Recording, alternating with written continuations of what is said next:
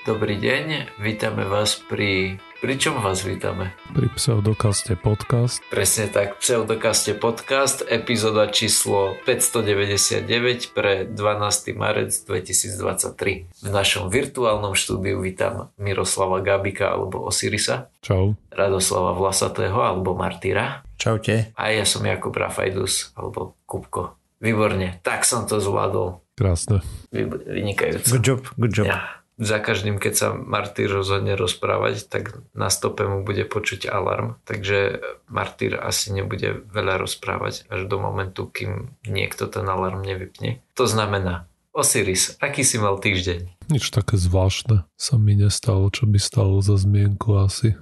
Ničo zvláštneho sa počas mojej služby nestalo. Ba veru, že nie. No, dobre. Ca, ani mne sa veľmi nič... Nie, mám nový monitor. Mám nový monitor, vypýtal som si z práce a dali mi monitor. To znamená, že mám dva, lebo ten e, starý, ktorý som používal, tak sa e, pokazil a teraz mám dva, ale je obrovská výhoda toho, že sú rovnaké. Čo je obrovská nevýhoda, možno mi s tým budete vedieť pomôcť, sú to dva rovnaké monitory od rovnakého výrobcu, ale keď si na ne nastaví, že farba štandardná, alebo aký to má ten tú možnosť, mm-hmm. tak nemajú rovnaké farby. Že keď chytíš jedno okno tak, aby bolo naraz na oboch monitoroch, tak na ľavom je iná farba ako na pravom. A pravdu povediac, hneva ma to, ale hneva ma to iba tak málo, aby som to neriešil. no, lebo nemáš dávať okno, takže cez dve obrazovky. Vidíš, vyriešené. Uh, nie, ja nedávam... Však tam máš rám medzi tým, nie? Áno, áno, ja nedávam to vyzerá okno. zle aj tak. Samozrejme, ja ho nedávam medzi dve obrazovky, ale predsa len vidíš, keď máš niečo s bielým pozadím naľavo a niečo s bielým pozadím napravo, tak tie biele pozadia majú iný odtieň bielej. A to, že potiahneš to jedno okno, aby ti išlo cez dve obrazovky, je čisto iba na to, aby som to, keď som sa to snažil nejakým spôsobom vyladiť, aby som vedel, že toto má mať úplne tú istú farbu. No a máš saturáciu nastavenú rovnakú, svietivosť aj všetko, hej? Svietivosť, áno, saturácia, neviem čo je. Takže hadám, hej. Ja som tak nejak očakával, že keď to nastavím na tie prednastavené hodnoty, čo tam to má, takže to bude fungovať. Že keď dám prednastavenú hodnotu štandard na ľavom aj na pravom, tak budú vyzerať rovnako, keďže je to ten istý model. Ale mm, nie. Tam sú odchýlky mierne, hej. Myslím, že niektoré tie profi monitory sú tak robené, že proste všetky sú rovnaké. Mm-hmm. Používajú grafici a tak, ale je to naše, predpokladám, že to je pár eurový monitor, tak tam sú viditeľné rozdiely asi. To, že neviem, či je to úplne, že pár eurový, ale rozhodne nie je na, na tú grafickú prácu hm. vymyslený. Ale neviem reálne. Ja by som sa hral proste so sitosťou farieb, nastavovaním a tak ďalej. Určite ja áno, ja som len dúfal, že existuje možnosť, kedy sa s tým nemusí človek hrať. Tak môžeš byť ešte farboslepý ako ja a potom s tým nemáš problém. Mm, nie som. Ja poznám len jednu bielu v princípe, mm-hmm. aj keď žena ma minule presvedčovala, že tam nejaké dve tlačítka sú rozdielnej farby. No jo. Danič, poďme sa poznať nejaké novinky zo sveta vedy a pseudovedy, lebo ja som chcel rozprávať o asymptomatických prenášačoch chorôb a potom o asymptomatických prenášačoch chorôb, ktorí sú kreténi alebo kreténky. Uvidíme. No dobre, takže máme pacientku vo Spojených štátoch, teda treba povedať, že podľa všetkého má už teraz asymptomatický infekčný priebeh choroby, keďže vysadila liežbu skôr, ako sa reálne zbavila baktérie a teda mala diagnostikovanú tuberkulózu, čo je veľmi nákazlivá bakteriálna infekcia. V minulosti to zabíjalo jedna radosť, potom prišli nejaké antibiotika a tak, takže nám niečo pomohli, ale pre absolventov vysokej školy života je to stále brnkačka, hej, netreba sa liečiť a tak asi aj ako táto pani. V princípe tuberkulóza je také, taká baktéria, ktorú keď makrofag spapa, alebo teda takto makrofag najprv niečo obalí, hej, to je biela krvinka naša upratovacia, likvidačná a potom sa to snaží vnútri akože v tej jeho membráne zabiť alebo v tom jeho tele, hej, čo to obalí a potom zjesť, ale túto baktériu proste nedokáže ani zabiť, ani zjesť tým pádom. Ona má stenu, ktorá je imunná voči útokom tých našich bielých krviniek a ďalej sa množí ďalej, keď je uzavretá makrofagu a ten následne umiera. Potom tam sa vznikajú také zhluky, ktoré majú špecifický názov, ktorý som si nepoznačil, je ich vidno na rentgene a podľa toho vlastne má aj názov toto tá tuberkulóza tam niekde vznikla. No a lekári sa tejto pani snažili dohovoriť, aby zostala doma, dodržiavala liežbu a tak ďalej, ale bolo to všetko márne. A liečba tuberkulózy trvá približne od 1 jed, od 1 do 6 mesiacov. Používajú sa rôzne antibiotika, čo je dosť nepríjemné, že potvorka získava rezistenciu. A robia sa testy, že je ozaj preč, ak sa preruší liečba, ďalej bujne v organizme. Nehovoria o tom, že si šľachtíme rezistentný kmeň nejaký navyše. No a ako som už spomenul, imunitný systém má s ňou celkom problémy, lebo nevie voči nej účinne bojovať. A táto teta to dotiahla tak ďaleko, že to skončilo na súde. V januári 2022 dostala súdny príkaz, aby zostala doma izolovaná a je to presne tretí prípad takéhoto nedenia za posledné dve dekády v Amerike. Teta zabrala na súdoch 16 pojednávaní e, súdom a na poslednom padlo, že buď zostane doma, alebo pôjde do väzenia, keďže stále je infekčná. Navyše, e, čo už teraz vieme, je ešte podľa všetkého vystavila nebezpečenstvu infekcie aj zdravotníkov, lebo mala nejakú autohavariu. Dajak zabudla im spomenúť, že má proste tuberkulózu, hej, ešte aktívnu e, prebiehajúcu infekciu. Aj keď asymptomatickú, ale to nič nemení na tom, že to je ďalej infekčné. Otázne je, ako mohla teda havarovať, keď bola v domácej izolácii, všakže tu by sa asi hodila Actix muzika alebo niečo také. No a v princípe to dopadlo tak, že na ňu teraz vydali zatýkač. To znamená, že na niekoho bol vydaný zatýkač iba kvôli tomu, že ochorel Neviem, či to znamená toto, lebo oni jej dali nariadenia nejaké a ona prakticky, vieš, jak sa to povie, keď porušuješ to úradné rozhodnutie porušovanie úradného rozhodnutia. Na ňu bol vydaný ten zatýkač práve preto, že proste mala 16 pojednávaní, kde sa jej snažili vysvetliť, že je stále infekčná a nemá chodiť po vonku a infikovať ľudí okolo seba, lebo nie každý môže mať asymptomatický priebeh a priebeh a pár ľudí to môže zabiť, hej? Martyr, ešte ja mám otázku a tentokrát k téme. Ako sa prenáša, šíri tuberkulóza? Lež alebo... Kvapočkami, podobne ako COVID. Okay. To znamená, že keď kašleš, kýcháš alebo podobne, tak v tých kvapôčkach to je... Mm-hmm, jasné. To, že to môžeš dýchnuť a tak ďalej. Hej, proste fakt je to dosť nakazlivá baktéria. Dosť ťažko sa jej zbavuje a proste žiadna sranda. Ale potom je ešte prípad z 1900 niečo, a konkrétne je to zdokumentovaný prípad o Mary Malon, dokonca je o nej štúdia spísaná a táto tiež ignorovala zdravotníkov a šírila salmonelu a sal, konkrétne salmonelu typy, ktorá spôsobuje brušný tyfus a, a ona ju šírila kde prišla. Navyše pracovala ako kuchárka. Tak dúfajme, že pracovala v tej časti kuchyne ešte pred varením. Vlastne ona tiež mala asymptomatický priebeh svojho ochrenia, podľa, bez toho, aby mala výrazné ťaž, ťažkosti, ale proste fungovala ďalej v normálnom živote. Hej, varila pre 8 rodín napríklad a nakazila veľmi veľa ľudí. Napríklad v tých rodinách, kde varila 22 ľudí malo infekciu a pár z nich zomrelo. Uh, nedohľadával som presne koľko. A pravdepodobne bola zodpovedná za epidémiu v New Yorku, kde 3000 ľudí bolo nakazených. A tak, že napriamo, akože po jednotlivcoch, čo nakazila, sa odhaduje, že nakazila viac ako 400 ľudí. Kokso to toľko ľudí ani nestret. Akože ja rozumiem, že to je také, že nakazí dvoch a tí dvaja ďalších dvoch a tak, ale aj tak. Ja sa v prvom rade musím poďakovať posluchačovi Marecejovi, ktorý správne odhalil chybu, alebo moju lož, keď som v poslednej časti povedal, že som videl Heliho kometu. A nevidel, lebo tá bola naposledy viditeľná v roku 1986 a na to som ešte príliš mladý. Takže muselo to byť niečo iné. Ja som sa aj snažil si spomenúť, že čo také to, to mohlo byť, aký astronomický úkaz, ale nepamätám si v zásade mi akurát pokazil moju úžasnú spomienku na videnie Heliho komety. A nebola to tá druhá, tá Heli Bob? A to nie je tá istá? Nie. tak je to možné. Kedy bolo naposledy vidieť helibo. Halleyho kometa má nejaký obeh 70 rokov, alebo tak dajak, nie? No nie, He- Halleyho má 70, ale tá druhá Halley Bopova má 10 miliónov. Jaj, tu myslíš, OK. Nie, nie, iba 2500. Dobre, to môže byť kľudne aj 10 miliónov z nášho hľadiska. To, to Hej, je z pravda. pohľadu ľudského života je to úplne relevantné. Áno, áno.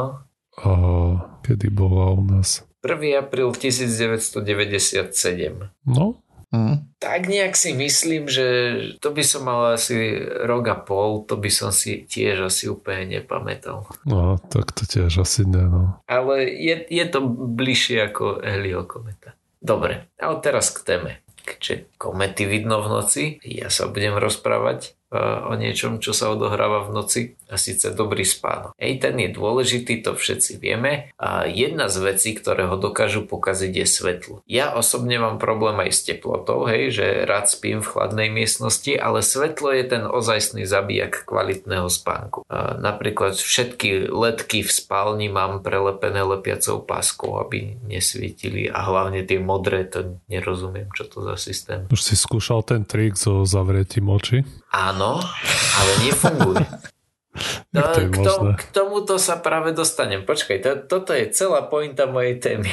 To znamená, že, že toto mám hrubé závesy také, jak v, keď máš oponu v divadle, také, že naozaj ti to... Tie blackoutové, Áno, áno, presne tak. zatemňovacie. Áno, presne tak. Čo je zaujímavé, je, že riešenie celého tohto zatemňovania je veľmi jednoduché. Stačí si zatemniť oči. Ej, nepotrebuješ celú miestnosť, stačí maska na oči. Hej, ja tak neviem spať, keď mám niečo na očiach. To som skúšal. Podľa mňa by si zvykol. Jo, Hej, po štyroch nevyspatých nociach. No a však si otec.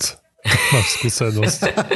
to je pravda. Čo to je pre teba týždeň bez spánku? No, ja som to tiež skúšal. E, Zatiaľ nemám masku, tak som akurát použil tú bufku, tú taká tá kruhová naťahovacia šatka tak som ju dal na polovicu, aby bola hrubšia, to som si dal na oči. Musím povedať, že mám asi dlhé myhalnice, neviem, ale že v momente, ako som začal žmurkať, alebo jak to nazve, ako náhle som začal hýbať viečkami, tak som to veľmi cítil. Ale v momente, ako som to prestal na chvíľu robiť, že som sa naozaj musel zamyslieť nad tým, že OK, teraz nežmurkam, netreba to, tak som si za chvíľočku na to zvykol, že vôbec ma to nejakým spôsobom neobmedzovalo. Dokázal som s tým spať úplne v pohode. Jediné, v čom bol problém, bol to, že, že mi to naražalo na nos a tam mi to odstávalo, ale na, na to je tá maska, ktorú si plánujem v najbližšej dobe zaobstarať. A dôvodom na to je práve aj táto štúdia, ktorá sa pozrela presne na to, že ako môže fungovať to, keď si dáš masku na, na oči. Jej vedúca mala totiž podobný problém ako ja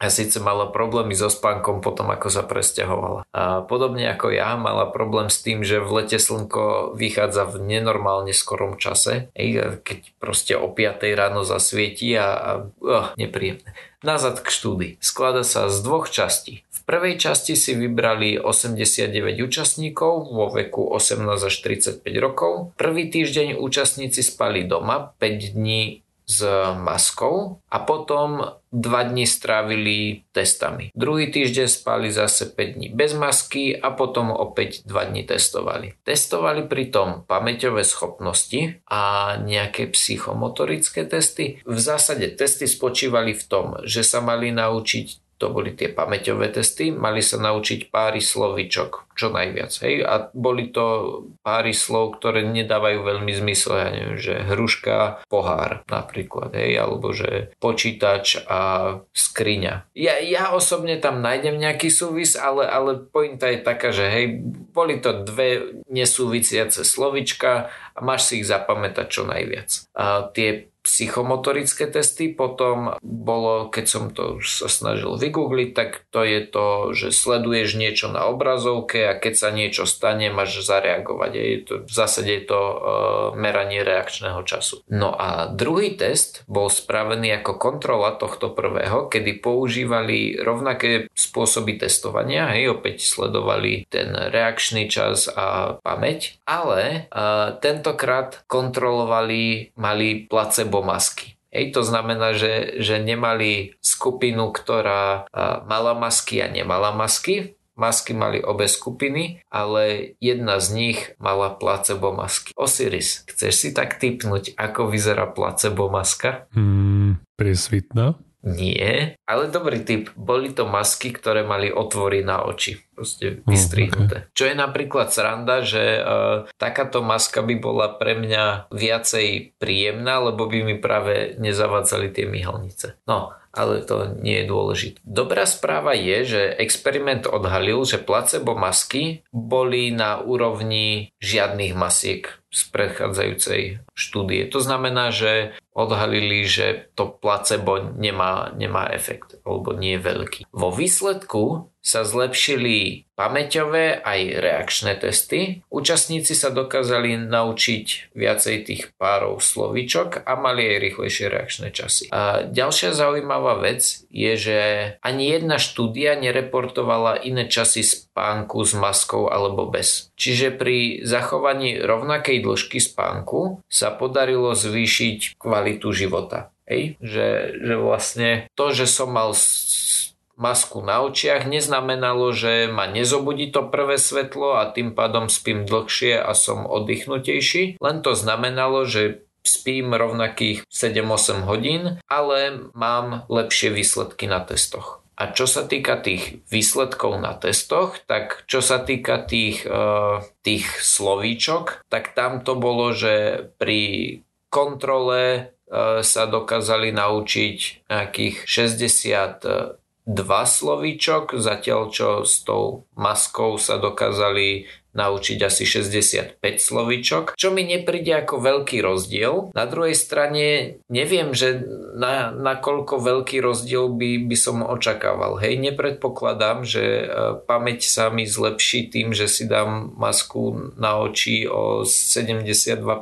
Na druhej strane neviem, že nakoľko je toto akože veľký úspech. Oni to, to popisovali akože, že je to dostatočne veľké, aby, aby, to bolo, aby to stalo za to zareportovať. Čo sa týka reakčných časov, tak tie sa tiež znížili asi o 10 milisekúnd. Čo akože pri priemernej dĺžke okolo 300, to, že sa ti zníži o 10 je neviem ako veľmi dôležité, ale je to tam jednoznačne vidieť. Hmm, samé výhody. Jo, plánujem si kúpiť masku na oči. Aj keď v mojom prípade to, to je skôr kvôli tomu, aby ma nebudilo ranné slnko. Neviem, ako to robí moja žena, ale ona dokáže proste spať úplne v akýchkoľvek podmienkach. Ona v momente, ako zaspí, tak môžeš e, stroboskop mať pustený v tej miestnosti a jej to nevadí. No, mne to nejde do hlavy, ak niekoho malá diodka môže rušiť, pretože to nemá šancu ti presvietiť cez viečko. No, nemá ti šancu presvietiť cez viečko tak, aby si videl, že aha, svetlo ako za dňa, ale ten rozdiel, jak to povedať, v mojom prípade najväčší rozdiel je v tom, že ako ľahko sa mi zaspáva. Keď už zaspím, tak mne je to v zásade jedno. Ej, nikdy som si nerobil nejaké poznámky v tom, že ako dobre som bol vyspatý dnes res, oproti tomu, ako dobre som bol vyspatý predvčerom, hej, a že kedy svietilo viac a menej. To neviem porovnať.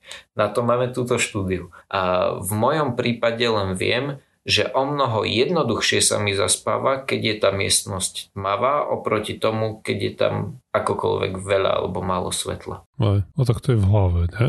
To neviem, ale ak tú hlavu dokážem okabatiť tým, že si dám masku na oči, tak... No veď, aj v konečnom dôsledku je to jedno. Mhm. Ja len ja. tomu proste nerozumiem, lebo mne tiež ako svetlo nejak zvlášť nevadí, aspoň si nemyslím, že mi vadí. Mm-hmm. No asi keby som išiel do takej štúdie, asi by sa tiež ukázalo, že mi vadí. Však nie nadarmo je sa od, proste máš spať v tmavej izbe. Mm-hmm. To napríklad, a tiež neviem, že nakoľko je to iba v hlave a nakoľko to naozaj funguje, ale niekedy, keď mám také to, že, že aj je tmavo všade, všetko v poriadku, ale proste sa iba prehadzujem z jedného boku na druhý a neviem poriadne zaspať, stačí, že otvorím okno a teraz býva v noci okolo nuly, to znamená, že ten studený vzduch sa veľmi rýchlo nahrnie do, do miestnosti, tak e, v momente, ako zacítim ten studený vzduch, tak som do pár minút tuhý. Že tiež si myslím, že to nebude niečo fyziologické, že tiež to bude mať asi iba v hlave, ale skrátka v momente, ako je tam ten chlad, tak dokážem zaspať veľmi rýchlo. Hmm. Dobre, ale to je k spánku všetko. Porozprávaj nám teraz niečo ty. Mm-hmm. Mňa zaujala spravička, ktorá uh, hovorila o tých sérach pravdy alebo rôznych prípravkoch, ktoré by mali fungovať tak, že ich dáme človeku, on teraz nebude nikdy klamať aj a vyklopí nám všetko, čo chceme vedieť a pravdivo. do náhod som o tom aj v nejakom podcaste nedávno počul. Predtým proste roky nič a teraz v tesnom zavese z dvoch rôznych zdrojov. Takže niekoľko tých prípravkov, ktoré sa už dlhé roky alebo 10 ročia snažili ľudia používať, tak typicky tam hm, patria rôzne barbituráty, čo sú oblbovákie, ktoré utlmujú nervovú sústavu. A teoreticky by to malo fungovať tak, že ti to utlmí tie nejaké vyššie mozgové funkcie, čiže nemáš takú nemal by si mať teoreticky takú dobrú kontrolu, treba sa ťažšie sa ti sústredie alebo koncentruje na nejakú a, zložitejšiu vec napríklad. A vieme, že pri, keď klámeš, tak si musíš tam niečo vymyslieť, musíš na to dať väčší pozor. Takže úvaha je taká, že keď a, tieto schopnosti sú utlmené, tak a, ste človek nebude klamať a povie pravdu. A typický zastupca tu tiopental sodný alebo amobarbital. Ten tiopental sodný sa používal aj ako pri smrtiacich injekciách eh, v USA. A potom ešte, eh, čo sa používalo, bolo eh, skopolamín, čo je nejaký vyťažok z amerického stromu. Ten funguje proste nejak veľmi podobne, že by ti mal navodiť takisto, ako keby si bol opitý. Aj potom človek takisto aj zabudne, čo sa dialo a je povolnejší. A proste čo ti nabulikajú, tak to zrobí, že sú nejaké reporty z Kolumbie, kde to ľudia lejú turistom do drinku a potom idú s nimi do bankomatu a im povedia, im nech vyberú tisíc dolárov a im to dajú do ruky. A... Ale svojím spôsobom, za, zatiaľ to, čo opisuješ, sa dosť podoba napríklad aj na alkohol. Áno, presne. A toto je ďalšia vec, ktorú spomína článok a to je etylalkohol. Proste tie látky všetky fungujú veľmi podobne. Aj alkohol je takisto utlmuje nervovú sústavu. No ale otázka za milión korún samozrejme je, či tie séra fungujú. A odpovede fungujú, ale nie tak, ako by sme chceli, ako by sme čakali alebo chceli. Problém, ktorý všetky tie látky majú, je ten, že ty síce nemáš takú dobrú kontrolu nad tými vyššími mozgovými funkciami, ale takisto proste si príliš uvoľnenejší a máš na väčší pocit neviem, spolupatričnosti k tým k človeku, ktorý ťa vyslúcha a viacej si to proste neviem, užívaš tú spoločnosť, alebo ako to povedať. Proste ako keď si dáš pár pohárov, neviem, pivička, vínka, je, tak si taký družnejší. A tí ľudia síce pod vplyvom tých látok sú viacej upovídaní, ale tam už prichádza dosť do hry to, že skôr chcú ulahodiť tomu človeku, ktorý ich vypočúva, že sa mu chcú napríklad zapáčiť alebo niečo také. Takže oni mu síce napulikajú kadečo, ale proste nemusí to byť pravda. Môže to byť proste to, čo ten človek si myslí, že ten vypočúvajúci chce počuť, aby ho mal radšej napríklad. Môže si to takto predstaviť. Čiže typicky po tých výsluchoch ten vyšetrovateľ by tam skončil s kopou textu, ale nemá nejakú mm, spolahlivú možnosť ako rozlíšiť to, čo je pravda a to, čo nie je pravda, čo pekne znie. Čiže je to viac menej nie to isté, ale podobné výsledky, ako keď používaš mučenie na, na výsluch, násilie. No, v zásade Ej, že dostaneš sa k nejakým výsledkom, ale to, či sú tie výsledky pravdivé, tak to v zásade... To nevieš. No, presne. Nemáš to ako rozlíšiť. Jo. Alebo teda inak, že vypočúvaný ti skrátka povie to, čo si myslíš, že chceš počuť. Áno, v tomto zmysle je to rovnaké. Z tohto dôvodu vlastne sa to nepoužíva ani nemôže. A tie priznania, ktoré človek povie, keď je pod vplyvom nejakej takejto podobnej látky, tak typicky sú pri súde nepripustné práve preto, že proste nemáš si ako overiť, či to je naozaj pravda alebo nie. Aj keď v nedávnej minulosti som čítal, že boli nejaké prípady, napríklad relatívne nedávno v 2007 v Indii ten tiopental sodný dali nejakým ľuďom, ktorých vypočúva vyšetrovali z nejak v vo vyšetrovaní nejakých sériových vražd. Pod vplyvom tej látky sa tam dvaja obvinení priznali k tomu a jeden z nich je ešte aj dnes v base a čaká na rozsudok smrti a druhý dostal 7 rokov. Ale proste neštudoval som ten prípad len ten článok, ktorý som čítal, tak to tu spomínajú. V niektorých štátoch je to prípustné, ale nedá sa povedať, že by India bola nejaké, nejaké centrum mm, spravodlivého súdnictva, by som povedal. Ja, tiež som sa snažil vymyslieť nejaké dobré slovné spojenie, ale spravodlivé súdnictvo to vystihuje. Ten prípad toho indického skeptika, niečo ich upozornil na to, že tam pijú šťanky ako na miesto svetenej vody. Tak to súvisí so súdnictvom? Alebo to len súvisí s Indiou? To súvisí s Indiou a s tým, že ho tam obžalovali aj myslím, že súdili, ale nakoniec z toho vyviazol, ale už len pointa, že také dačo vôbec prešlo, hej. Čiže tam aspoň zafungovalo to súdnictvo. Hej. Ako no, neviem, aspoň v tomto prípade neviem, aké boli detaily, iba, že tam sa to používalo inak v západnom svete samozrejme nie. Hej, akože k smrtiacim inekciám v západnom svete. Tak to má byť. Ale tam to už sa nepoužíva, oni stopli výrobu. Lebo ono sa to vyrábalo len v Taliansku, myslím. Mm-hmm. Ale oni to potom, ja neviem, pred 10-15 rokmi a stopli práve kvôli tomu, lebo sa to používalo na tie smrtiace injekcie. Nie, ja ti presne poviem, že prečo to stopli. Stopli to kvôli tomu, že keď boli tí ľudia, čo sa tam pozerajú na to, ako ho popravujú, toho nešťastníka, tak mm-hmm. v mhm. prípade, že mu pichli to okrem iného sérum pravdy, a on začal kričať, že som nevinný, som nevinný, tak vtedy vedeli, že toto sme naozaj pos... Hej, čiže dovtedy hovoril, že je vinný, vinný celý čas. Hej. Nie, dovtedy mu skrátka neverili. Hej, to aha, je v poriadku. Aha, takto. Aj, no, ja určite si nahliadol za oponu. Tak toto je. Ja. Dobre. A tým sme sa dopracovali na koniec tejto epizódy. Ďalšia vyjde znova o týždeň. Nájsť nás môžete na všetkých možných aj nemožných podcastových agregátoch. Máme Facebook, máme Twitter a čo ešte? 2% zdane nám môžete dať, ak, ak chcete. My z toho potom zaplatíme beh web stránky napríklad. Čaute. Čaute. Ahojte.